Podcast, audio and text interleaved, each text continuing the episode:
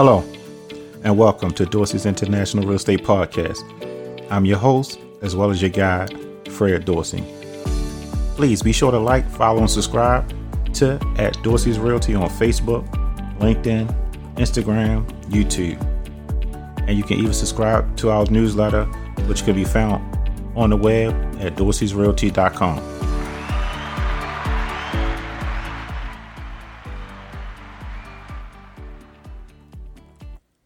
Six ways to avoid probate. You trying to think about probate avoidance? Is it worth your while to avoid probate? Let's get it started. Number one, joint ownership. Owning property jointly with right of survivorship can help avoid probate.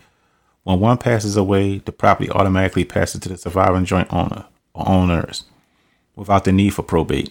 Number two, beneficiary designations. Similar to POD designations, you could designate beneficiaries for other assets, such as stocks, bonds, and brokerage accounts. By doing so, these assets can pass directly to the beneficiaries outside of probate. Number three, you can create a revocable living trust. A revocable living trust allows you to transfer your assets during your lifetime. You can serve as a trustee and maintain control over the assets while naming beneficiaries who would inherit them upon your death. Since the assets are held in trust, they may not be subject to probate. Number four, gifting during your lifetime. You can gift assets to your intended beneficiaries by reducing your asset by reducing your estate's overall value. You can potentially minimize the need for probate.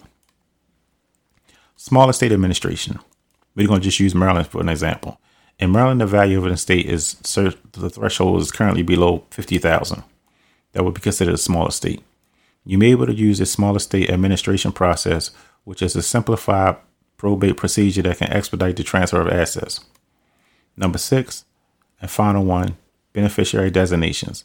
Similar to POD designations, you can designate beneficiaries for other assets such as stocks, bonds, and brokerage accounts. By doing so, these assets can pass directly to the beneficiaries outside of probate. A Dorsey Realty disclaimer. It's important to note that the effectiveness or suitability of these strategies may vary depending on your, your specific circumstances. Consulting with the experienced consulting with an experienced estate planning attorney in, in your state is highly recommended to determine the best approach for your situation and to ensure your estate plan complies with all relevant laws and regulations.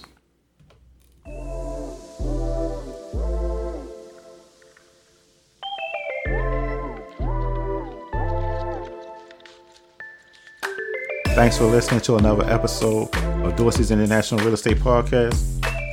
Don't forget to like, subscribe, and comment. Stay connected off the show by visiting dorseysrealty.com. Local expertise, global presence. Your resource for all things probate, estate, and trust in the title.